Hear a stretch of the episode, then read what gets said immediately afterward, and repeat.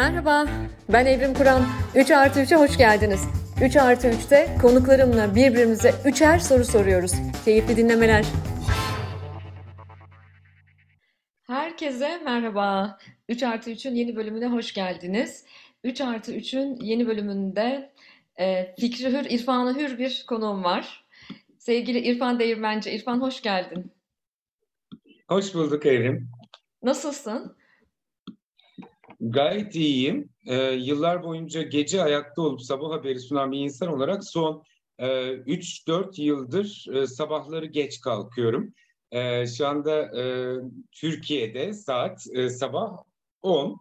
E, çok hani erken bir saat sayılmaz ama e, afyonum yeni patladı öyle söyleyeyim. Harika. Dur o afyonu patlatacağız birazdan birlikte. Ben de sevgili dinleyiciler e, bu çekimi e, hayatımın Kanada kısmından yapıyorum. İrfan'la randevulaştığımız zaman İrfan sabah saatini verdiğinde hiç itiraz edemedim ona. Kıyamadım ona çünkü on, onların saatleri, televizyoncuların saatleri e, bize göre daha kritik. E, burada da Toronto'da gece 2 şu anda. E, onu bekledim e, yayınıma, çekimime gelmesini. Hoş geldin, çok mutluyum geldiğin için. E, öncelikle çok teşekkür ediyorum. Hiç ikiletmeden, hiç kırmadan beni e, teklifimi duyar duymaz kabul ettin. E, cesaretin için kabul ed e, cesaretle kabul ettiğin için çok teşekkür ediyorum. Çünkü format biliyorsun şöyle. Önceden soruları vermiyorum. Bir soru ben soruyorum, bir soru sen soruyorsun falan. Çok teşekkür ediyorum geldiğin için. E, ve teamülen başlangıçta seni kendi dilimle, kendi dilimin döndüğünce tanıtıyorum. Şimdi o tanıtımda başlayacağım. Ondan sonra sorularımı soracağım. Tanıtırken seni e, 1999'a gitmek zorundayım. Çünkü benim için e, çok önemli yıllar o yıllar. İrfan'la ortak özelliklerimizden birisi bence ikimizin de su katılmamış Ankaralı oluşumuz.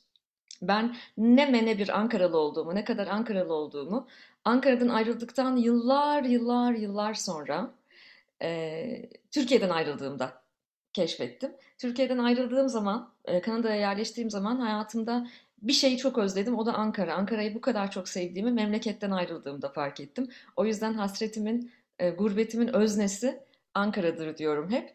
E, 99'a gideceğim. 1999. E, o yıllarda e, ilk gençliğime dair en çok hatırladığım ve en çok özlediğim şey babamla gece yarılarına kadar, sabahlara kadar neredeyse siyaset meydanı izlediğimiz yıllar o yıllar. Ee, babamla değerlendirerek, tartışarak, konuşarak e, pür dikkat siyaset meydanı dinlediğimiz yıllar. Sene 1999, dün gibi hatırladığım bir görüntü var. Ee, kalbimiz kırık. Bizim jenerasyonun her daim kalbinin kırık olduğu zamanlar vardı. E, Allah rahmet eylesin. Ahmet Taner Kışlalı'nın öldürüldüğü e, dönemler. 21 Ekim 1999 bu arada. O tarihte kendisini kaybettik katledildi. Ve e, Ali Kırca siyaset meydanında o yıl 1999'da e, bunu konu alıyor e, ve e, bu konuyu konu alıyor. O zamanlar ulusal medyada böyle bunlar rahat rahat konuşulabiliyor eski Türkiye ve e, öğrenciler var programında. Bir tane öğrenci var, benim gibi öğrenci o da. Ben o yıllarda e, Hacettepe Üniversitesi'ni bitirmeye çalışıyorum. E, İrfan da Ankara Üniversitesi İletişim Fakültesi'nde. Böyle kıvırcık saçlı bir çocuk katıldı yayına. Dün gibi hatırlıyorum gerçekten. Uzun uzun bir soru sordu. Ayağa kalktı ve uzun uzun bir soru sordu. Bence onun hayatındaki dönüm noktası da buydu. Benim kuşaktaşlarım o günü çok net hatırlarlar. Ve o günden sonra İrfan zaten e, o yıllardan birkaç yıl önce bir yerel kanalda Ankara'da e, zaten televizyonculuğa başlamış olsa da o bence hayatındaki dönüm noktası oldu ve onu e, Türkiye toplumları, bütün Türkiye ulusal medyada tanıdı, farklı hikayelerle de tanıdı ve bugün e, bunları zaten konuşacağız. E, uzun bir girizgah yaptım ama e, İrfan benim için kim? Böyle anlatmak istedim. O yüzden İrfan'ı her gördüğümde, her gün nerede olursam olayım onun haberlerini takip ederken de onu her gördüğümde ilkin babamı hatırlarım. babacığıma da buradan sevgilerimi, selamlarımı, baba evini hatırlarım. Benim için İrfan baba evidir. Ay ne güzel anlattın Evrim. Çok teşekkür ederim. Sağ olasın. Ben de o yıllara döndüm şimdi. E, Hacettepe e, herhalde şey Beytepe'de değildin değil mi sen de? Beytepe'deydim. Beytepe'de Beytepe'deydim. Ben Beytepe'deydim. Tamam. Sen de iletişim fakültesindesin. E, Ankara evet. Üniversitesi'ndesin. Bir tane ortak hocamız var. İsmini vermeyeceğim buradan. Tamam mı? Tamam. Bir tane ortak hocamız var. E, sen artık ufak ufak böyle e, o günün şartlarına göre ufak ufak tanınmaya başladın. E, bir hocamız var yani sizin hocanız esasen ama bize de derslere giriyor. Benim de e, aramızdaki jenerasyon farkına rağmen iyi bir dostum ve çok vakit geçirdiğim biri. O yıllarda ben böyle edebiyatla falan çok ilgiliyim. Edebiyat fakültesinde okuyorum zaten. Ona seni soruyorum diyorum ki nasıl diyorum nasıl bir öğrenci diyorum. Diyor ki aslında diyor daha iyi olabilir de diyor derslere gelmiyor diyor. Gerçekten öyleydi ama. E, yerel, tele, yerel televizyonda çalışıyordum. E, sanayide, Ostim'de. E, oraya da radyo istasyonu diye girmiştim. Sonradan televizyona dönüştürmüşlerdi. Bir taraftan da okula gitmeye gayret ediyordum. E, olmuyordu tabii ikisi bir arada. Canlı yayın yapmaya başlamıştım. Orada yerel televizyonda işi öğreniyordum aslında. Konuk ağırlıyordum, konuk ayarlıyordum. Mutfağa girip konuk için e, yiyecek içecek bir şeyler hazırlıyordum. E, kamera arkasına geçiyordum, kurgusunu yapıyordum sonrasında. Yani ne yapılması gerekiyorsa yapıyordum bir başıma. Ee, okulda belki edinemediğim pratiği orada edinmeye gayret ediyordum. Ee, ve e, 3-5 lirada para alıyordum buna karşılık. Ee, yani bu televizyon Ostim'deydi. Ankara'yı bilenler bilir. Ee, Yeni Mahalle tarafında. Okulda Cebeci'de e, arada bir otobüs var, mavi otobüs. E, 97 numara. E, ama bir saat kadar sürüyor 97'ye binip Cebeci'ye ulaşmak. Ee, okula gidene kadar sınavlar kaçmış, dersler kaçmış oluyordu. Ee, içimde de bir aslında ukdedir bu. Ee, hani okula e, tam zamanlı devam edememiş olmak. Keşke o öğrencilik hayatında bu kadar erken çalışmaya başlamak zorunda kalmasaydım diye. Yıllar sonra da okula geri döndüm aslında. Bu sefer karar verdim diye. Kanal D'den kovulduktan sonra e, karar verdim. Okula gideceğim dedim iletişim fakültesine. Dur bakalım üstüne ne katabiliyorum bu akademik kariyerimin diye. E, baş, başlamaya niyetlendim. Bu sefer de e, Halk TV'den teklif geldi. Hadi gel bizimle çalış diye. E, hop yine kaldı. E, okula yine cebeciye gidemedim ama e, bir gün kararlıyım. O okula bir öğrenci gibi böyle tam zamanlı cebecinin e, kırlarına yayılmak üzere gideceğim. E, dün akşam haber bülteninde Kurtuluş Parkı ile ilgili bir haberi ekrana getirdim. E, orada TED Üniversitesi var şimdi. E, ben TED mezunuyum aynı zamanda. Liseyi de orada okudum. E, benim lise şimdi üniversite oldu orada. E, ama e, Ankara Büyükşehir Belediyesi'nin yeni yönetimiyle e, TED Üniversitesi bir işbirliği yapıyorlar. Mimarlar Odası da çok kızıyor e, Kurtuluş Parkı halka kapatılacak, üniversitenin mi olacak sadece diye. Ankara Büyükşehir Belediyesi de diyor ki hayır yani halka kapatma diye bir şey söz konusu değil. Üniversiteyle birlikte bu parkı nasıl daha güzel hale getiririz onun çalışmasını yapacağız. Yani biraz tartışmalı bir iş. E, Mimarlar Odası da benim Gökçek zamanında 25 yıl süren Gökçek saltanatında e, en fazla yan yana durduğum, omuz omuza mücadele ettiğim kurumlardan biri Ankara'da e, Gökçe'ye karşı. Şimdi Mimarlar Odası'nın endişesi var. Kurtuluş Parkı mı kapatılıyor, ne oluyor diye. Çok değişik dönemlerden geçiyoruz. Türkiye dönüşüyor, değişiyor e, ve tedirginlikler var haklı olarak. E, hani bu yeni yönetim seçip yeniden başa getir, e, seçip e, yeni bir başlangıç yapsın diye getirdiğimiz insanlar da eski dönemi mi taklit edecekler ya da eski dönemdeki alışkanlıklar devam mı edecek diye tedirginler. Bu tedirginliklerin giderilmesi gerekiyor. Ben çok güveniyorum Ankara'nın yeni yönetimine. Mansur Yavaş'a, Ankara'nın yeni yönetimine çok şeffaf bir biçimde ve demokratik bir biçimde, katılımcı bir biçimde şehri yönetmeye çalışacaklarını düşünüyorum. Ve umarım hayal kırıklığına uğramam. Çünkü bu ıı, tamir edilemeyecek bir şey. Ee, şimdi yerelde iktidar değişti Türkiye'de. Genelde de iktidar değişecek öyle görünüyor.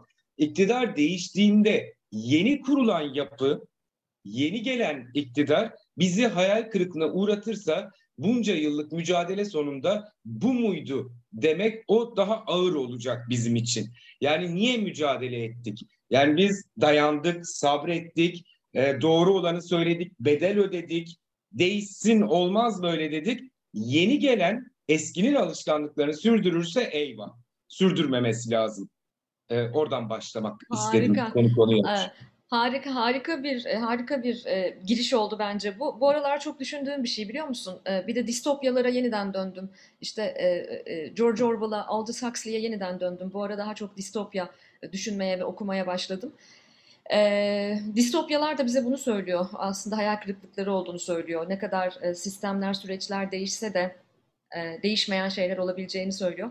Ama işte efendim bir e, televizyoncuyla bir e, anchorman diyeyim işte böyle biriyle e, böyle bir çekim yapıyorsanız daha soruları sormadan cevap vermeye başlıyor adam. Mesleki deformasyon olabilir ama idare edeceğiz artık ne yapalım. Şu anda İrfan benim konuğum olduğunu henüz henüz e... farkında değilim. Bir de evim şöyle bir şey var. Ben konuklu program yapmaya tövbe ettim çünkü konuktan çok konuşuyorum maalesef. Hakikaten mesleki deformasyon. Dediler ki sen tek başına haberini sun. iki saat senin zaten. Herhalde yeter. Tüm haberleri yorum yapıyorum. Hepsiyle ilgili konuşuyorum. Yine kesmiyor. Ama konuklu program yapınca konu ayıp oluyor. Sana da ayıp olması. Sustum. Üç sorunu bekliyorum. Sana da üç soru hazırladım. Tam senlik işte aslında 3 artı 3 konsepti. Yani konuk musun, ev sahibi misin belli değil. İkisi birbirinin içine geçmiş. o yüzden sıra sana da gelecek. Evet, e, birinci soruma geçmeden e, söylediğim gibi İrfan İrfan'ı zaten herkes tanıyor. Tanımayan yok onu. Ama işte kimisi onu bazen beni rahatsız eden bir şey var. Sorularım da oraya da geleceğim e, ama e, işte e, kanalda eden kovulmuş işte e, ana akımdan kovulmuş televizyoncu diye de biliyorlar onu. Ama İrfan benim için bir Ankaralı, İrfan benim için baba evi, İrfan benim için bir Halk TV hayranı olan annemin e, öz evladı gibi sevdiği, o yüzden benim de böyle kardeşim gibi gördüğüm biri. İrfan e, aynı zamanda Ankara'nın aynı semtinde büyüdüğümüz, yaşadığımız, benim ailem de Batı kentte, onun da ailesi öyle, bir Batı kentli. Dolayısıyla aslında Ankara'da çok önemli semboller var. O sembolleri benim için temsil eden kişi. Bir de onunla ilgili şöyle bir şey de öğrendim. Ee, İrfan da tiyatrocu olmak istiyormuş. Tıpkı benim gibi 90'lardaki Ankara'da ben de tiyatrocu olmak istiyordum. Ee, o da işte sınavlara girmiş etmiş. Ben de e, çok istiyordum. Oyuncu olamadım. Oyuncu olamadığım için de profesyonel konuşmacı oldum diye düşünüyorum. Bence İrfan da oyuncu olamadığı için televizyoncu olmuş olabilir. Ama o gene de e, oyunculuk oyunculuğun biraz tadına baktı. E, ne zamandı? 2017'den sonra değil mi? Kanal D'den ayrıldıktan sonra anne ben artist oldum diye e, bir müzikli tek kişilik gösteri yaptı. Ben izleyemedim. E, o dönemde izleyemedim. Türkiye'de değildim ve çok e, isterim bir gün onu izlemeyi. Aynı zamanda İrfan bir yazar. iki tane kitabı var. Herlanda ve Bir Uyuyup Uyanalım isimli iki tane kitabı var. Daha da yazar diye düşünüyorum fırsat bulursa. İşte İrfan Değirmenci böyle biri. Ve ben ona onu bu yayına davet etmeyi, konuk etmeyi çok düşünürken e, habercilerin deyimiyle birisi bana haber atlattı. Acayip sinir oldum ve kendisini kıskandım. O da geçtiğimiz aylarda e, benim konuk almayı planladığım e, kişiye benden önce ulaşan Armağan Çağlayan oldu. Ve Armağan İrfan'la beraber e, bir bir yayın yaptı ve ona o yayını birkaç kere izledim bu çekime hazırlanırken de.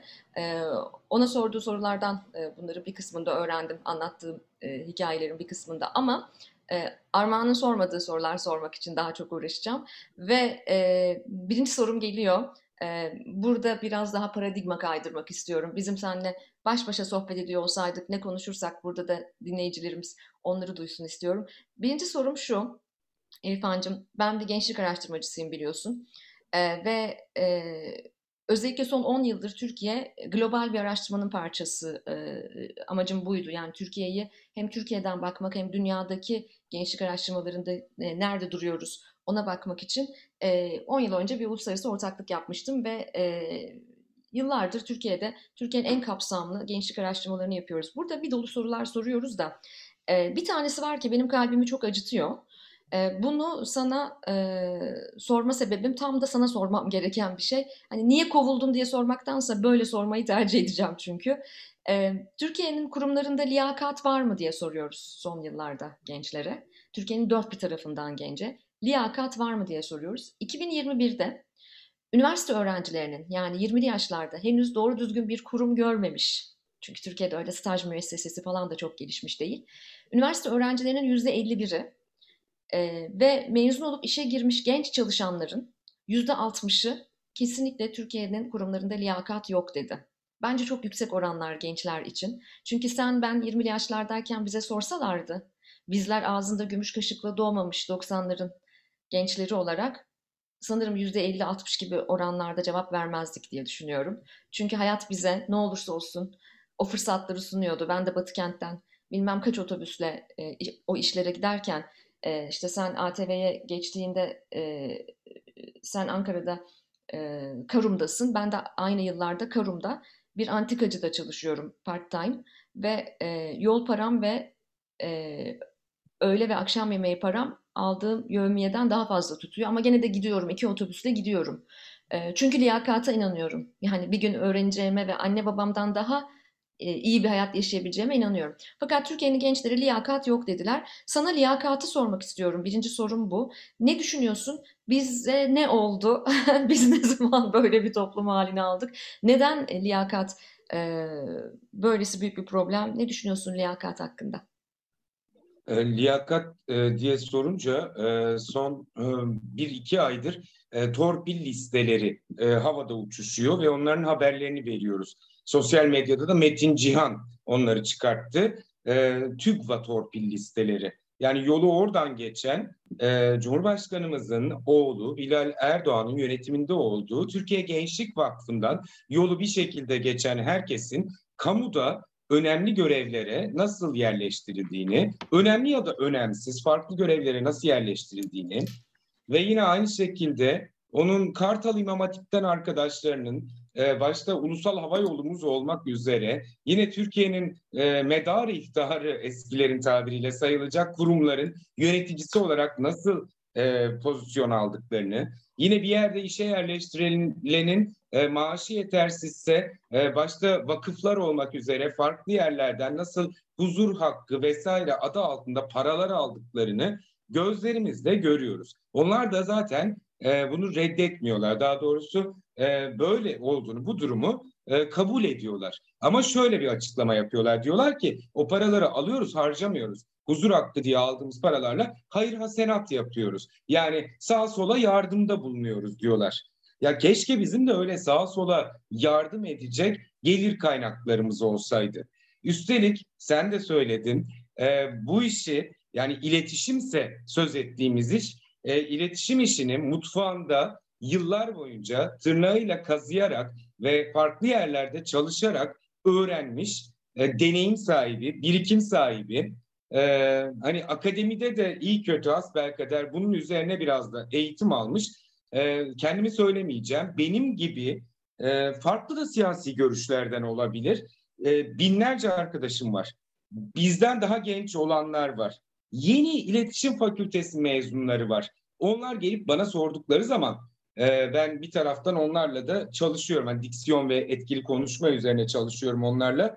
Gelip bana sordukları zaman kendimizi nasıl daha iyi geliştirebiliriz? Nasıl geliştirirsek kendimizi iş sahibi olabiliriz diye utanıyorum. Yani çok geliştirecekler kendilerini. Gel gör ki bir iş sahibi olamayabilirler bu alanda, bu sektörde. Ee, sadece bu sektörde değil. E, farklı alanlardan mezun olan üniversite mezunu e, gençler iş bulamıyorlar memlekette. Hani liyakata öne, önem verilse ekonominin başında ekonomiden anlayan birileri olur en başta.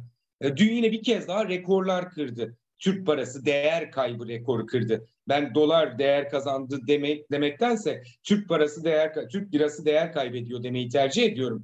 Yani paramızla şuradan Kapıkule'den çıkıp bir şişe su içmeyi düşünür hale geldik biz. Bırak yurt dışında deneyim tecrübe edinmeyi. Gençler üniversiteyi bitirecek de Avrupa'ya gidecek işte tecrübe edinecek. Hangi parayla? Ya bu şeyle Erasmus programıyla e, gönderdiğimiz çocukların arkasından ödenekleri kesildi. Yani aç susuz bıraktık gönderdiğimiz çocukları. Bu çok büyük utanç, ayıp. Paramızın e, alım gücü eridi. Ekonominin başında ekonomiden anlayanlar yok. İletişimin başında iletişimden anlayanlar yok. Akademide akademik çalışma nedir bilen yok. Bilenleri kapının önüne koydular zaten kanun hükmünde kararnamelerle. Ve bugün gelmiş olduğumuz noktada bir tabir var. Çürüme. Bu çürüme burada kalıp devam edeceğim mücadele diyenin de ayağına yapışıyor. Yani çürüme yayılır ya böyle bütün vücuda. Yayılmasın diye biz organlarımızdan vazgeçer hale geldik. Yani bedeni kurtaralım diye. Hani kangren olan bir organ kesilir ya. Çürüme öyle bir şey ki çünkü o kokusuyla, dokusuyla, yapısıyla hepimizi içine alıyor. Ve biz kendimizi kurtarabilmek için bu çürümeden bazı şeylerden vazgeçmek zorunda kalıyoruz. Ve e, o zaman e, ben Türkiye'nin en büyük probleminin liyakat liyakatsizlik, liyakat sorunu olduğunu iddia ediyorum. Demek ki aynı sayfadayız. Yani şu liyakata olan bakışımızı e, düzeltebilsek, çözebilsek, orada bir paradigmayı kaydırabilsek, evet e, belki pek çok sorunun üstesinden gelebilmek için e, büyük bir adım atmış olacağız. İşte tam da bu yüzden senin de söylediğin gibi yönetimler değişse de liyakat bir kültür işi aynı zamanda. Liyakata kültürel bakışımız değişmediği müddetçe endişelerimiz belki de devam edecek. Teşekkür ederim cevabın için ve soru sırası sende. Tamam. Ee, çok aynı yerlerden geçmişiz geçmişte ve e, hakikaten çok da duygusallaştım. Sen de Karum hatırlattın bana. Ben ATV'de staj yaparken Karum'da e, en üst kattaydı ATV sabahın yeri. Altta da Ankara'nın en güzel dükkanları vardı, mağazaları. Fakat bize verdikleri stajyer ücreti işte yola yetiyordu bir tek. Sonra çok sonra yemek parası da vermeye başladılar. Mağazaların önünden böyle e, güzelce bakarak geçiyorduk. Tunalı'ya doğru iniyorduk. Yine de güzel zamanlardı. Mücadele ede ede bir yere kadar geldik. Seni artık bütün Türkiye tanıyor. İyi de firmalarla da çalıştın. E, iletişim alanında kendini çok yetiştirdin. Gençleri, yeni nesli, kuşakları inceliyorsun bir taraftan. Sen nasıl ki Armağan Çağlayan'ı hani izlemişsin e, bu e, buraya gelirken ben de seninle ilgili videoları izledim. Ekşi Sözlük'te yazılanlara baktım. Ay Ondan ben ekşi, sonra ekşiye mi baktım? Ben ekşi sözlüğe bakmıyorum. Baktım, Moralim baktım. bozulmasın diye. Bak, baktım her şeyi yazıyorlar orada bakma. Bana da şey yazmış biri en son mesela. Ya orada yazılan her şeyi ciddiye mi alacağız işte? e, çok bozuğum sana sadece CHP ve İyi Parti haberi veriyorsun. Ne var abi AKP haberi de versen diye. Yani aklına geleni yazıyor insanlar orada ne yapacaksın? E, ya be- ben bu kadar e, kendini iyi yetiştirmiş bir kişi olarak senin ucundan ucundan yavaş yavaş bilmiyorum belki özel hayatla ilgili ama Kanada'ya doğru yol yaptığını düşünüyorum ve korkuyorum. Döneceksin değil mi memlekete? İlk sorum sadece bu. Teşekkür ederim soru için. Evet, e, e, epey bir zaman oldu e, ben Türkiye'den ayrılalı E, ve Türkiye'den ayrıldığımda gerçekten e, Türkiye'den ayrılmak üzere bir plan yapmıştım. E, evdeki hesap çarşıya uymadıysa da sonrasında e, Türkiye'den ayrıldığımda şöyle bir planım vardı. İşte senede iki kere, üç kere falan gelirim. E, belki oradaki işlere öyle bir bakarım. E, ve Kanada'ya geldiğimde de zaten burada da bir e, şirket kurdum ve işte burada e, burada çalışırım diye planlarken ee, beni öyle çarptı, öyle çarptı ki kendimi dünya vatandaşı zannediyordum bu arada. Hiç hikayeymiş yani öyle bir şey yokmuş. Ee, o kadar e, acı çektim, o kadar özledim ve o kadar e, alışamadım ki e, Türkiye'ye daha sık da gider oldum.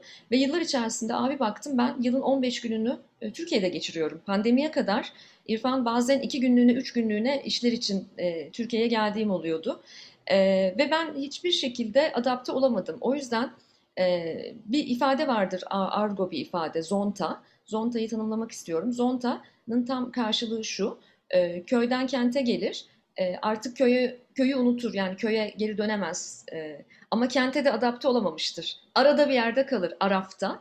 Ben işte o arafı yaşadım ve memleketle ilgili zaten hassasiyetlerim vardı. Yani zaten öyle bir aileden, öyle köklerden geliyorum. Memleketle dünyayla ve memleketle ilgili meselesi olan biriyim ben.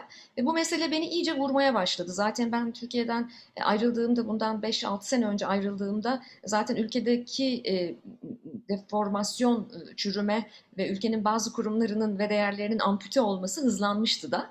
O yüzden tepkisiz de kalamazdım. Velhasıl kelam hayat öyle bir yere getirdi ki beni. Bu sene kesin dönüş yapmaya karar verdim. Gel gör ki oğlum burada. E, Ali e, 14 yaşında ve lisede. E, ve ona dedim ki dönelim mi? Gel beraber dönelim. O da bana dedi ki ben artık senin dönmen gerektiğini düşünüyorum dedi bu sene. Yaşadığımız bir e, olayı değerlendirirken. E, çünkü orada mutlusun, orası e, senin mutlu olduğun yer ve senin mutlu olmanı istiyorum dedi bana. Ve dönmeni istiyorum dedi. Ben gelecek sene yatılı okula geçeyim, sen de dön dedi. E, peki dedim ben de ve e, bu sene e, bir prova yapıyorum. Artık e, Türkiye'de bir evim yoktu. İşte otellerde kalıyordum her geldiğimde. Artık e, Türkiye'de İstanbul'da bir evim var. E, yerleşiyorum e, ufak ufak ve inşallah her şey yolunda giderse 2022'de e, kesin dönüş yapıp buraya biraz daha turistik gelmeyi, oğlumu ziyarete gelmeyi planlıyorum. Bu da benim ülkeden aldığımı ülkeye vermekle ilgili tavrımdır. Yani sadece bireysel tavrım değil. Ee, ve bazen arkadaşlarım şey diyor İrfan, beni tanıyanlar, dostlarım. Ya öyle bir zamanda geliyorsun ki yani herkesin gitmek üzere olduğu, gitme planları yaptığı bir zamanda sen de geri dönüyorsun. Biz bu sene e, birinci soruda bahsettiğim araştırmada 100 bine yakın üniversite öğrencisine mezun olduğunda ne yapmayı hayal ediyorsun diye sorduk. %81'i Türkiye'den gitmek istiyorum dedi. Ee, ben de tam da bu sebeple Türkiye'ye dönmem gerektiğini, e, bir memur çocuğu olarak, ağzında gümüş kaşıkla doğmamış biri olarak e, kendimi inşa etmeme olanak tanıyan Türkiye'den aldıklarımı Türkiye'ye geri vermek zorunda olduğumu düşünüyorum. Ve e, büyük umutlarla, büyük hayallerle memlekete dönüyorum. O yüzden çok heyecanlıyım. Umutsuz değilim Seni yani. çok büyük bir heyecanla bekliyoruz burada. Harikasın. Çok özel bir soru olmadı umarım. O kadar bir yanımız e, hani yaprak döker bir yanımız bir yanımız bahar bahçe e, diyor ya Ahmet Kaya. E, 14 yaşında bir çocuğu var. Daha genç genç olacak ve o diyor ki anne git ben burada kalırım diyor falan duygusallaşıyor insan. Sen çok büyük ölçekli bir harita koymuşsun önüne. Ben de e, 2017'de işte bir sene o sahnelere çıktım. 2018'de İstanbul'da daha fazla yapamayacağıma karar verdim. Muhalif medyadan da teklif gelmiyordu. E, tası tarağı topladım. İstanbul'daki evi kapattım. Ankara'ya döndüm. Annemle babamın yanına. E, ve e, 2019'a kadar bir, bir buçuk yıl falan e, orada yaşadım tekrar Ankara'da. Sonra Halk TV'den teklif gelince e, Halk TV e, İstanbul'dan haber sundurmak istedi bir süre sonra. İstanbul'a geri dönmem gerekti. Ama adı şey oldu. İstanbul'a biraz gideyim. Yine benim bir ayağım Ankara'da döneceğim Ankara'ya diye. Ne dönebildim ne İstanbul'da kalabildim. Yani Ankara İstanbul arasında tam zonta mı dedin az evvel? Zonta, Ha, evet. Ha, Ankara İstanbul arasında bir yerde Bolu civarında bir yerde zontalık yap- yapıyorum. Ben de arada kalmış vaziyetteyim ama seninkisi çok daha büyük bir ölçek e, ve e, büyük bir cesaret E, ve senin gibi Türkiye'nin çok değerli ne kadar güzel konuşuyorsun. Evrim epeydir seni de dinlememiştim bu arada. E, yani o kadar akıcı ve kaptırıp gidiyor insan dinlemek istiyor seni. Senin gibi yetişmiş birinin e, buraya dönme kararı vermesine sevindim açıkçası. Teşekkür ederim. İkinci soruya geçebiliriz. Ben teşekkür ederim. Ee, ülke ülkeye dönmekle ilgili iştahımı kabartan insanlardan biri olduğun için ben teşekkür ederim. İkinci sorum e, e, senin e, başlangıçta anlattığım e, tek kişilik gösterinden biraz yola çıkarak e, ve e, kafamda kendimle ilgili de e, hayatla ilgili de soru işaretlerimden bir kısmını birleştirerek soracağım bir soru. E, Oruç Arıoba çok çok severim Allah rahmet eylesin. E, İle kitabında hayranlığın çarpık bir şey olduğunu anlatır bize. E, çünkü şey der, hayran olunan sahte bir büyüklük görünümü içindedir. Hayran olan da yanlış bir küçüklük duygusu içindedir der. Ben o yüzden hayranlık müessesesine tüm zamanlarda imtinayla yaklaşmışımdır. E, ünlülere, şöhretlere hayran olmak konusunda hep imtinayla yaklaşmışımdır. E, ergenliğimde, ilk gençliğimde de.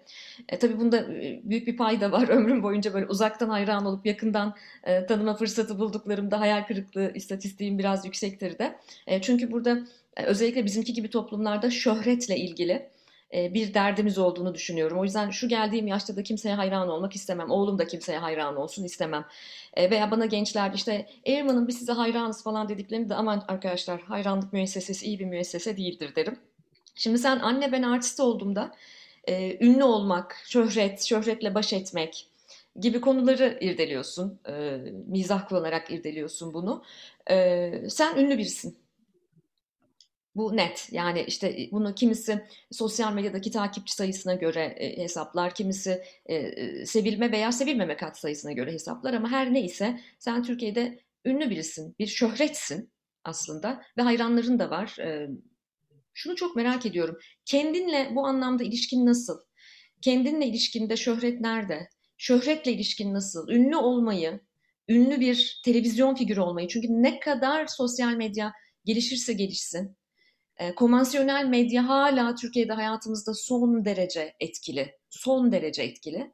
Ben hayatta o kanalı izlemiyorum diyenler için de son derece etkili. E, özellikle senin durumunda bakacak olursak e, geçenlerde kendi kendime şey dedim. Ya bu çocuk Flash TV'de haber sunsa vallahi Flash TV'de izlerim ben dedim mesela. E, yani çünkü bireylerin e, konvansiyonel medya üzerindeki etkileri de çok net. Velhasıl çok dağıtmayayım konuyu. Ee, ünlüsün işte. Ünle, şöhretle ilişkin nasıl nasıl değerlendiriyorsun? Flash TV yeniden açıldı. Burada biliyorsun en son Seyhan Soylu, Bahar Candan, e, Nihat Doğan falan böyle bir kadro Flash TV'nin yeniden yeniden açıldığını duyurdular bizlere. Ekonomi yorumlarını Bahar Candan yapıyor ama çok hani e, değerli gazeteciler de var. Yeniden orada çalışacak. Ben her açılan mecraya, her açılan televizyona seviniyorum. Çünkü çok fazla işsiz var bir taraftan. E, ben e, hangi kanalda e, görünürüm? E, şunu öğrendim yıllar içerisinde. Yani bir yerde görünürsen bir şekilde bir vesileyle insanlar seni görüyor, hatırlıyor. Görünmezsen yoksun zaten. Şöhret dediğimiz şey bu kadar yalan, bu kadar sahte, bu kadar sabun köpüğü bir şey. YouTube yayınları yapıyordum evden, mecburiyetten. YouTube reklam geliriyle hayatımı sürdüreyim bari diye mutfakta koyuyordum telefonu önüme. Her akşam ne olduysa haber sunar gibi anlatıyordum. Bir genç kitle işte 12-18 e, yaş arası, 12-20-25 yaş arası e, beni dinlemeye başladılar o kötü yayınlarımı. Ee, ve şimdi sokakta gördüklerinde abi ne güzel YouTube yayını yapıyordun neredesin sen şimdi be diyen oluyor. Çünkü izlemiyor televizyon. Herkesin haber alma kaynakları farklı ama senin de dediğin gibi konvansiyonel medya hala televizyonlar Türkiye'de birinci sırada. Yani insanlar televizyondan haber alıyor. Bakma sosyal medyadan, Twitter'dan evet giderek yaygınlaşıyor ve genç bir kitle sadece oradan haber alıyor, YouTube videoları izliyor e, falan. Ama e, nihayetinde gerçekten Halk TV'nin çok ciddi bir izleyici kitlesi var. E, ve yaş ortalaması da giderek düşüyor, gençleşiyor. Bu da bizi sevindiriyor. E, ve yıllar boyunca destek olmuşlar Halk TV'ye. Bugün o Halk TV'de dönüşüm yaşıyor. E, ve e, hani yeni dönemin en önemli haber kanallarından biri olmak üzere hazırlanıyor. E, teknik altyapı olarak, program çeşitliliği olarak değişim içerisinde, dönüşüm içerisinde. Bu dönüşümün bir parçasıyım ben de ekranda. Fakat hani kendi hayat görüşümüz, durduğumuz yer bize bir de misyon yüklüyor. Hani e, olup bitene itiraz etme, ses yükseltme, cesaretle iktidara karşı durma misyonu. Hani bunu e, bayrak sallayalım, muhalefet bayrağı sallayalım diye yapmıyoruz. Durduğumuz yer burası. Zaten olduğumuz şey bu. Ama bazı insanlar bize dediğin gibi fazla e, sorumluluk yüklüyor. Ahmet Şık cezaevinden çıktığında cezaevi kapısında hiç unutmuyorum dedi ki işte siz bir kahramansınız diye karşıladılar. Omuzları almak istediler. Hayır dedi Türkiye'nin bir kahramana ihtiyacı yok. Herkesin kahraman olmasına ihtiyacı var. Yani bana yükleme o sorumluluğu. Niye? Ne münasebet? Herkesin hayatı değerli. E, yani ben yıllarımı cezaevinde geçireyim, ben işsiz kalayım, ben çile çekeyim, ben sürgüne gideyim. E sen? E sen de beni alkışla. Hayır. Beraber bölüşelim. İyi günde de kötü günde de diyoruz ya bu mücadeleyi bölüşelim. E ama benim etki alanım sınırlı diyecek belki karşıdaki. E sen de kendi etki alanında o zaman e, yapabildiğini yap değil mi? E, hani kendi çevrende, kıraathanende, e, işte mahallende, apartmanında, okulunda, iş yerinde. Sen de benim yaptığımı yap. Yoksa benim çok öyle kahraman olayım, e, en çok benden bahsetsinler gibi derdim yok ki. Ben hayatta kalmaya çalışan bir insanım. Yıllardır yaptığım işi yapmaya çalışıyorum. E, yaşanmış öyküler anlatıyorum ekrana çıkıp. Yolunda gitmeyen şeylerden söz ediyorum ki gazeteciliğin doğası bu zaten. E, soru soracaksın, niye böyle diyeceksin, eleştireceksin yani. Muhalif gazeteci diyorlar. Muhalif olmayan gazeteci mi olur zaten? Bırak şu şu rozeti yakama takma benim. Sen benim yakama muhalif rozetini takarsan e, ben çile çekerim. Ben hayır muhalif olayım diye bir derdim yok ki. Ben sadece işimi yapmaya çalışıyorum. Ben soru sormaya gayret ediyorum. Ben sesini duyuramayanların sesini ekrana taşımaya gayret ediyorum. Şöhreti nasıl idare yönetiyorum? Yolda beni durdurup ah evladım çok sevindik yeniden iş bulmana diyen teyzeler yanağımı mıncırıyor gidiyor. Bunlar rahatsızlık duyar mı insan çoğu zaman duymuyorum. Yani çok acelem varsa koşturarak bir yere gidiyorsam e, daha sonra yanınıza geleyim mi diyebiliyorum bazen. Hani fotoğraf çektirelim diye geliyorlar çoğu zaman. E, daha sonra yapalım mı dediğimde arkanda ya sen seni biz getirdik oraya falan yapan oluyor. E, ama insan İnsan nihayetinde hani her zaman müsait olmayabiliyor. Çoğu zaman da fotoğrafta çektiriyorum, her şeyde yapıyorum. Ee, bunun için zaten yani tanınır daha bilinir olmak için de yapmadık mı bu işi? Bu iş böyle. Yani şimdi şikayet etmeye hakkım yok bundan. Ee, sosyal medyada takipçi sayısı o hiçbir şey ifade etmiyor. Geçen gün bir e, şey yayınlamışlar işte sosyal medyada en çok takipçisi olan gazeteciler kimler diye. İlk 10 e, ismin içindeyim işte. E, saymışlar Cüneyt Özdemir var, efendim e, işte İsmail e, Saymaz var, e, İsmail Küçükkaya var, e, ben varım falan.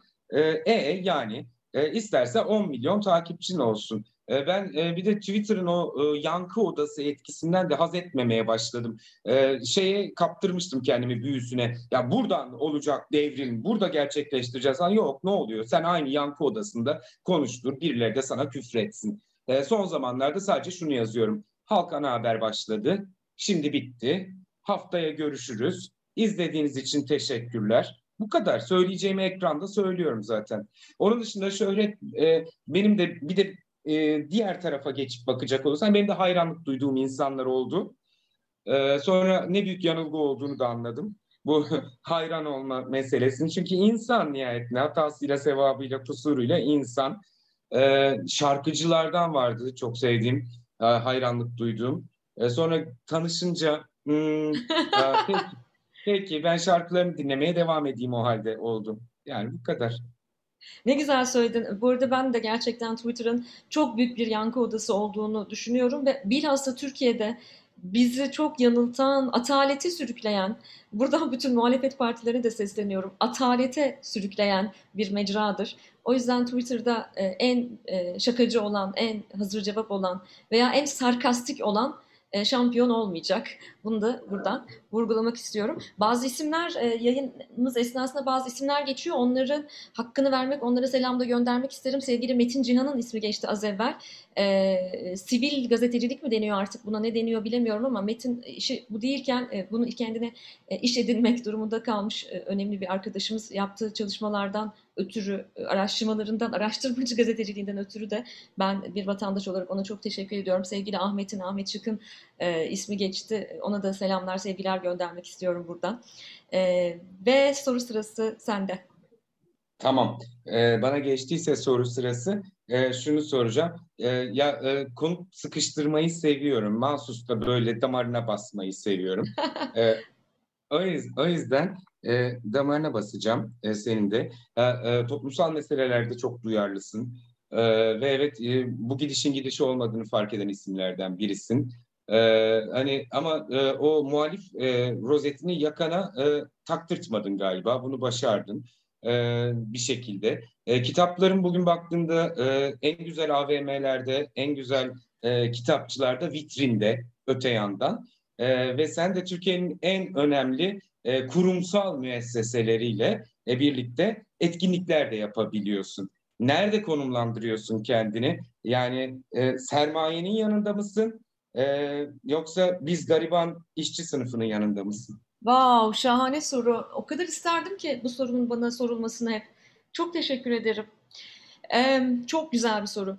Ee, evet, e, e, kurumsal hayatta çalışıyorum ve e, özellikle e, sermayenin bulunduğu platformlardan para kazanıyorum. Hayatta kalabilmek, ayakta kalabilmek için de benim yaptığım şey bu. Ama e, şunu gönül rahatlığıyla, göğsümü gere gere artık geldiğim yaşta ve deneyimde 20 küsur yıldır bu işi bu biçimde yapıyorum. Söyleyebilirim ki e, hiç kimsenin apoletini ve hiç kimsenin etiketini e, taşımadım, kabul etmedim. Bünyem zaten reddederdi. O yüzden ben bütün zamanların, e, geniş zamanların muhalifiyim. Çünkü bence ben bir asiyim.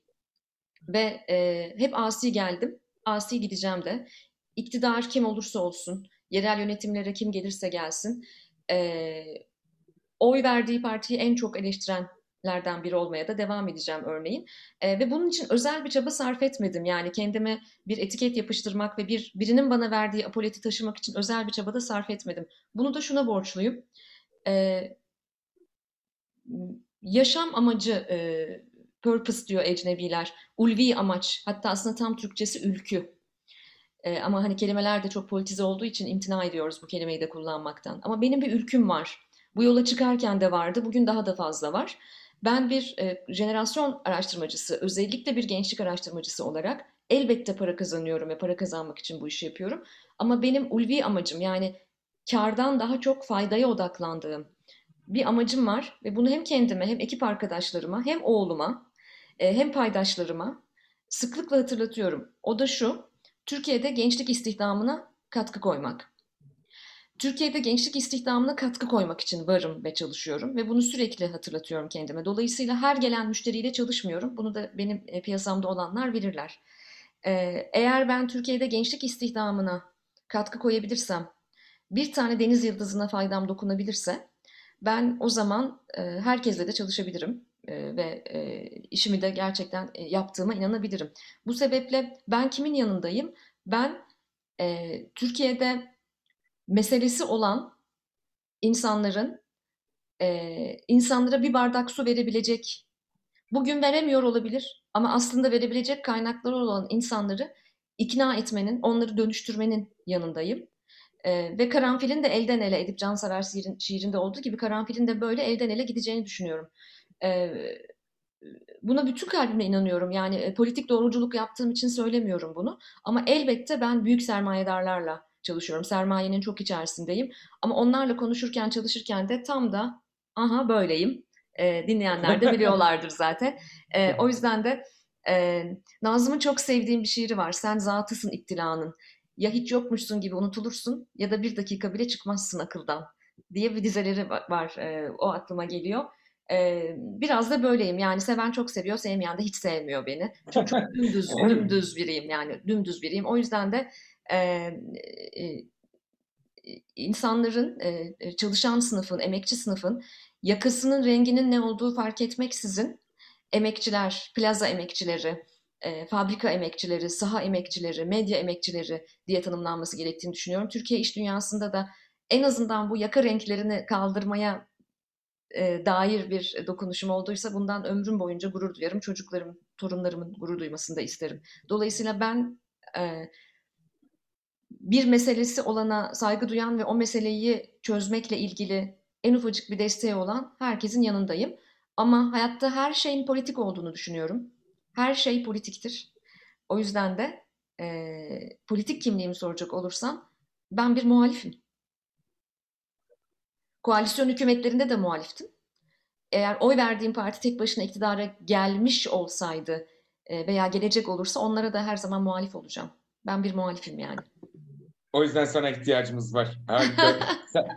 sadece ben bunu biliyordum. Bu, bunun bu cevabı vereceğini biliyordum ve bu cevabı veresin diye bunu sordum. Yanlış anlaşılmasın. Yoksa e, neden kitapların en çok satıyor, neden bu patronlarla çalışıyorsun demek için değil. Evet bir şekilde çalışıyoruz hepimiz bir yerlerde.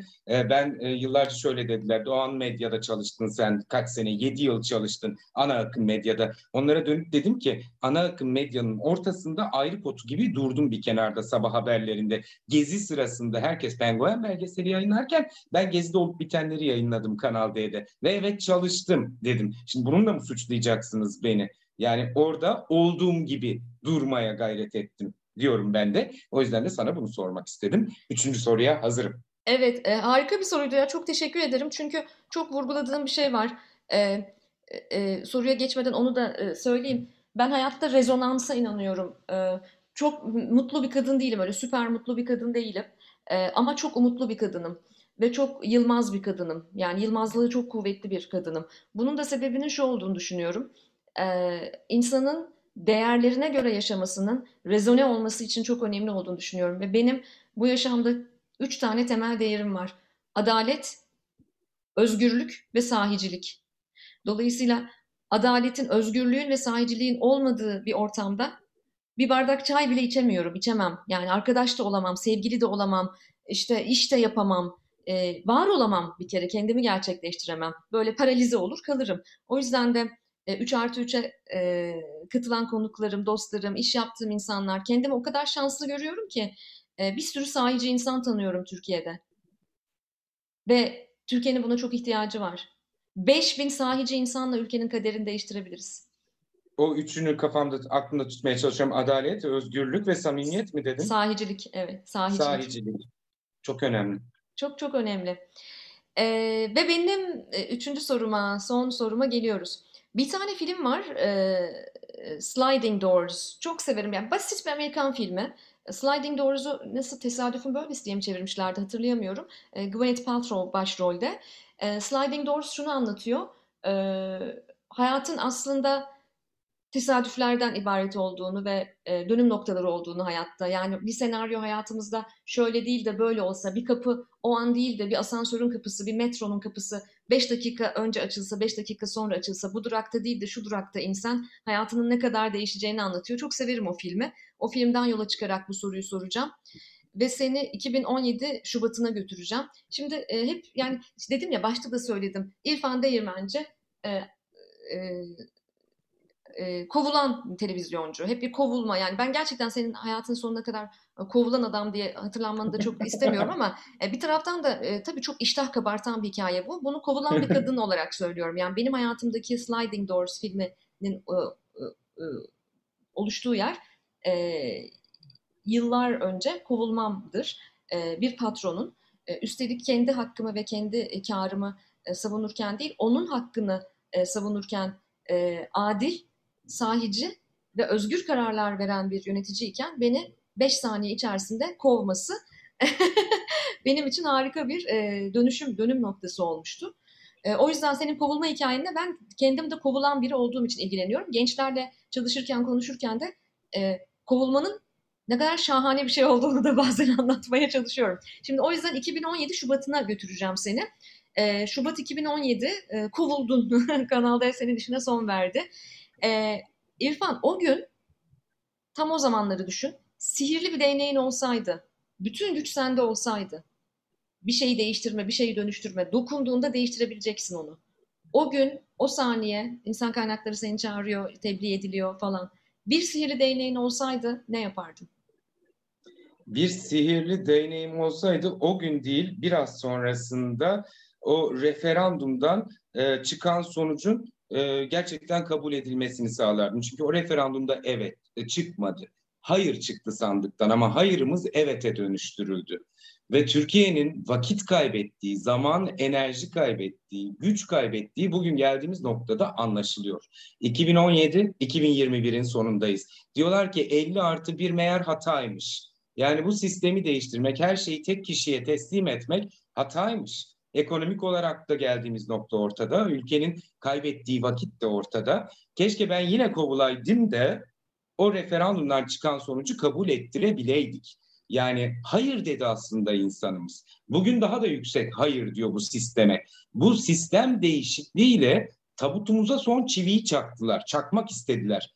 Çıkaracağız o çivileri elbette. Yani hala hayattayız, ölmedik ve yeniden güçlendirilmiş parlamenter demokrasiye döneceğiz.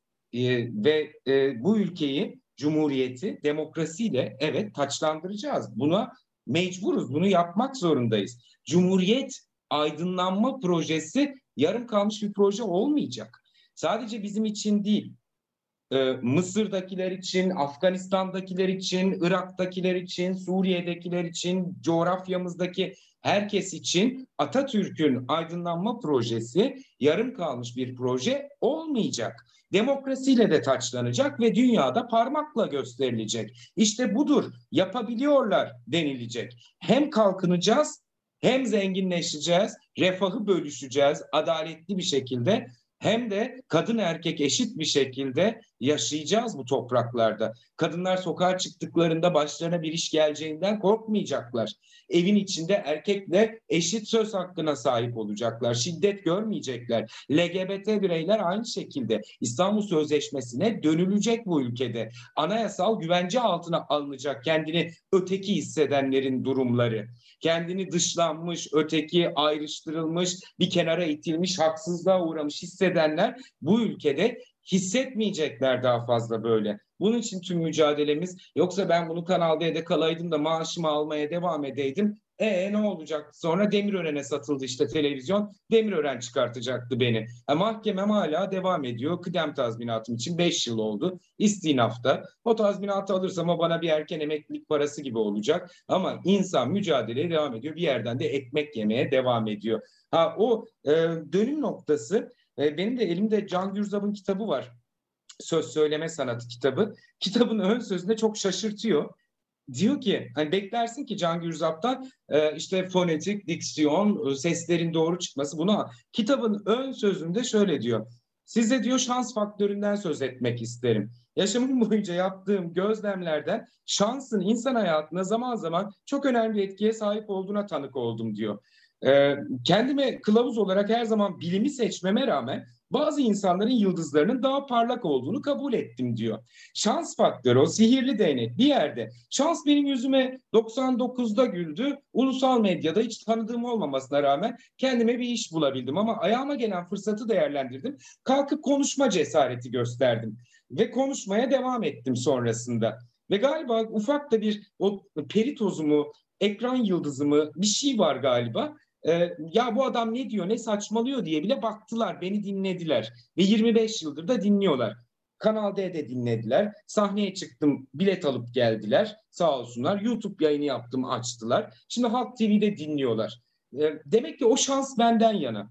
Ve bu verilmiş bir hediye ise şayet daha metafizik düşünecek olursak verilmiş bir hediye ise bu hediyeyi kabul etmemek olmaz. İyi değerlendirmek lazım. Umarım ömrümün sonunda e, hepimiz uzun yaşayalım, sağlıklı ve uzun. Ömrümün sonunda oh iyi ki değerlendirdim deme noktasında olurum. Yaşlanıp da rezil olanlar var ya gördükçe onlara da biz tanıyoruz.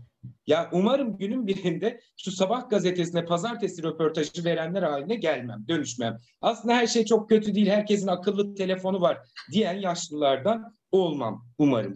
Yani yaşlanmak mentaliteyle ilgili biraz da zihinde yaşlanıyor insan. Değişime dönüşüme toplumun gerçeklerine ve değişim arzusuna yabancı kalınca e, onu anlayamayınca yaşlanıyorsun e, zihnen. Umarım o hale gelmem günün birinde. Ya bu adamı 50 yıldır izliyoruz ama geldiği noktaya bak pes demezler umarım arkamdan. İşte e, öyle yapmayacağını düşünüyorum çünkü e, kuşakları yetiştiriyorsun kuşakları yetiştirmek de bir sorumluluk ve bir cesaret işi. E, değil mi? Yani eğitimler veriyorsun, seminerler veriyorsun. Yeni kuşakları yetiştiriyorsun. Yeni kuşakları Onu...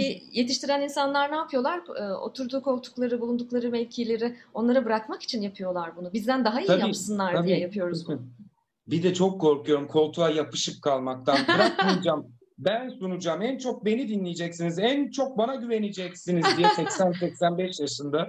O korkunç bir şey o. Ve yüzümü hala 30 yıl öncesi gibi diri ve taze tutacağım. En çok ben... O korkunç bir şey o işte. Şöhretin en kötü en kötü tarafı o galiba. İnsanın kendine tapması, kendine hayran hale gelmesi çok tehlikeli. Ee, çok öyle olmak istemiyorum. Ya gerçekten e, çok klişe gelecek ama huzur içinde bir Ege kasabasında zeytinyağına ekmek banıp tutabilirsem balığımı tutmak istiyorum falan yani 60'ından sonra. Ee, Şirince'ye gideyim, şarabımı içeyim, ineyim aşağıya sahilde azıcık kulaç atayım falan öyle şeyler. O yüzden Fatih Portakal'a çok imreniyorum mesela. Ya, evet. Gidiyorum de. Eşimi de alıyorum gidiyorum dedi. İşte çiftliğimiz de var. Orada yaşayacağız dedi. Tekneye biniyor falan. İnadına şaraplar paylaşıyor. e, vallahi, evet. E, eskiden haber sunarken o kadar e, gıpta etmezdim. Çünkü ya işte e, biz de yapıyoruz bu işi derdim de e, şimdi gıpta ediyorum, kıskanıyorum. Varsa bir kıskançlık. Yani güzel yaptı, iyi yaptı. İnşallah hepimize nasip olur. Öyle inşallah, söyleyeyim. inşallah bu ülke bize sağlığımız yerindeyken e, muhteşem coğrafyasını tatma fırsatları sunar. İşte o zaman e, o yaşlarda kuşak taşım olduğu için aynı yaşlarda olacağız. O yaşlarda e, birlikte Şirince'de falan gezer tozar. ah eskiden şöyle şeyler yapardık diye konuşuruz. E, Bende mi sıra? Sende sıra. Sorudan. Bu arada Can Gürzap dedin. E, bana sıkça sorulan bir soru. Profesyonel bir konuşmacı olduğum için e, anadan doğma mı böylesiniz, ne yapıyorsunuz, nasıl falan. elbette ki eğitim aldım. Elbette oyuncu olmak isteyen bir küçük çocuk olarak da e, Hacettepe Üniversitesi'nde de eğitimleri alıyordum. Ama sonrasında da elbette eğitim aldığım e, hocalarımdan biridir. Sevgili Can Gürzap. Ondan çok şey öğrendim. Buradan ona sevgiler, saygılar, selamlar. Belli. Ya çok keyif alıyorum böyle e, Bülent Ersoy Popstar yarışmalarında beğendiği yarışmacıya akide şekeri var sanki buranda diye tarif ediyor. Çok Gerçekten senin de herhalde burada burada akide şekeri var. Öyle anlat saatlerce dinleyelim ne güzel. Ama ha, onu, onu soracağım. Hazır seni yakalamışken ve bunun için bir ücret ödemek zorunda olmamışken e, Ta, profesyonel tavsiyene ihtiyacım var. Son sorum yine kendimle ilgili çıkarcı, fırsatçı bir soru. ee, benim yerimde olsaydın ve kariyerini yönetmeye çalışsaydın e, neyi eksik yapıyorum ya da neyi değiştirmem lazım sence? Ee, daha iyi e, nasıl yönetebilirim e, kendimi ve kariyerimi? Kariyerini. Hmm. Ee, evet. Şimdi geçenlerde... Sizin e, sorun bu. Oldu mu acaba? Evet. Valla güzel soru. Ee, geçenlerde bir arkadaşım dedi ki e, görüşlerine çok e, güvendiğim, inandığım girişimci bir arkadaşım. Şimdi o kendini bilecek yayını dinleyeceğine eminim çünkü. Ee, dedi ki yani çok güzel bu 3 artı 3 çok güzel ama dedi e, o kadar iltifat ediyorsun ki konuklarını oraları geç istiyorum dedi yani sürekli iltifat ediyorsun. Ben dedim ki yani ne yapayım ben yani e, çok sevdiğim insanları alıyorum konuk olarak geliyorlar ve e, ve Türkiye'de zaten takdir etme, e, e, hayra, yani duygusunu ifade etme e, konusunda yani eleştirme konusunda çok cömertiz ama e, takdir etme konusunda o kadar cimriyiz ki bu duygularımı da yayında paylaşmak istiyorum dedim. Yok dedi sen gene de oraları geç dedi yani dinleyici oralarla ilgilenmiyor falan dedi. E, ben gene de sevgili dostum vallahi bunu yapmadan duramıyorum. Kusura bakma bu da kanalda benim patronda benim istediğim gibi yaparım yayınımı diyerek soruna cevap vereceğim. Şimdi ben e, az evvel de söyledim ya ee, insanlarda e, anlamlı bir hayat, bütünlüklü bir hayat için, bütünlüğe çok kıymet veriyorum. Bütünlüklü bir hayat için e, değerleriyle rezone olması gerektiğini düşünüyorum dedim ya. Bana bu kariyerle ilgili konular bilhassa gençlerden çok fazla geliyor veya kariyerinde bir dönüm noktası yaşayanlardan. Çünkü ben istihdam ve kariyer konularında çalışan biriyim. Ve e, genelde şunu soruyorum. İlk sorum şu oluyor. Senin değerlerin neler? Temel değerlerin neler? Olmazsa olmaz. Onlar olmadan yaşayamam dediğin temel değerler neler diye soruyorum.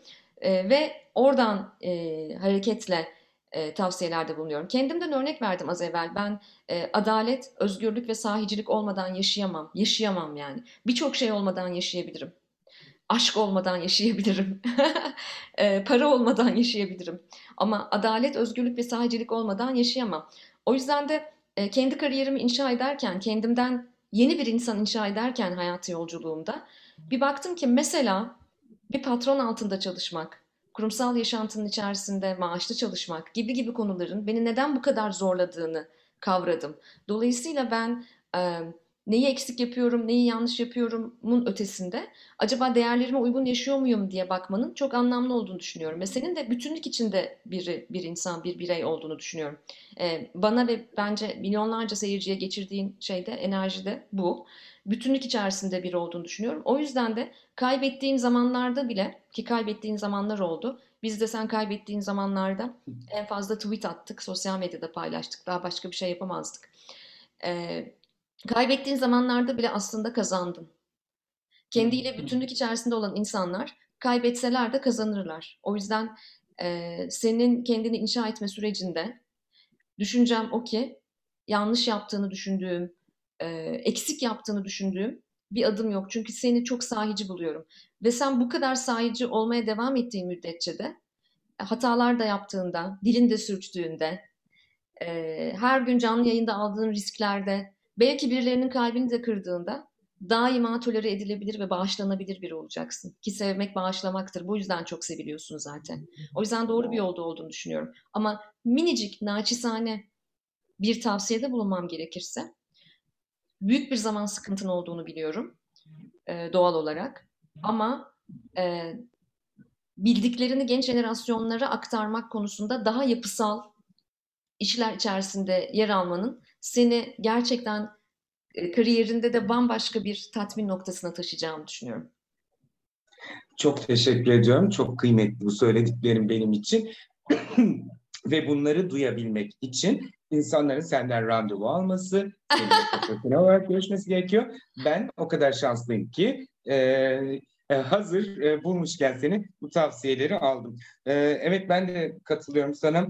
E, belki bir noktada katılmıyorum aşk olmadan da olmuyor ya. Yani bir, biraz hani eğer e, aşıksam ve e, bambaşka bir hayat gerektiriyorsa e, gidiyorum yani kopuyorum gidiyorum e, aşkın peşinden. E, daha biraz da artık ayaklarımı yere basmalı insanın biraz Bilmiyorum ya. Neyse aşkla ilgili ayrıca bir bir saat konuşmamız ayrıca gerekecek. Ayrıca bir evet. Ayrıca bir seans yapalım aşkla ilgili. Aşk doktoru falan diye program mı yapsam ya? Ne dersin? Abi, bak aklıma geldi şimdi format. Sabah kuşağında yapıyoruz.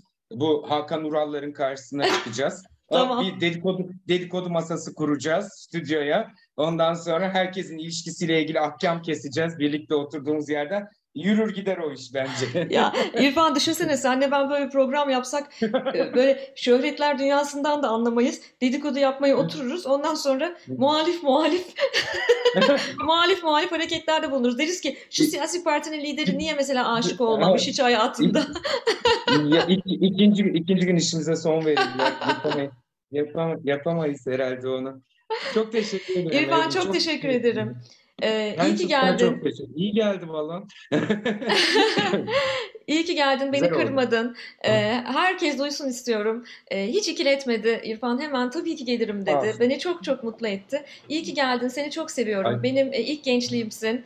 Ee, benim için dediğim gibi baba evisin, Ankara'sın, Batı kentisin. Buradan sevgili annene, babana sevgilerimi gönderiyorum. Ee, ablana sevgilerimi gönderiyorum. Buradan e, Batı kentteki kendi anneme, babama da sevgilerimi gönderiyorum. Ben de hepsine sevgimi gönderiyorum ve Ankara'ya, Türkiye'ye, İstanbul'a geldiğinde de görüşelim lütfen. Çok teşekkürler. Ee, bir kez daha e, bana bu sıcak daveti ilettiğin ve bu güzel sohbeti e, yapma fırsatı verdiğin için. Ben teşekkür ederim. İyi ki varsın.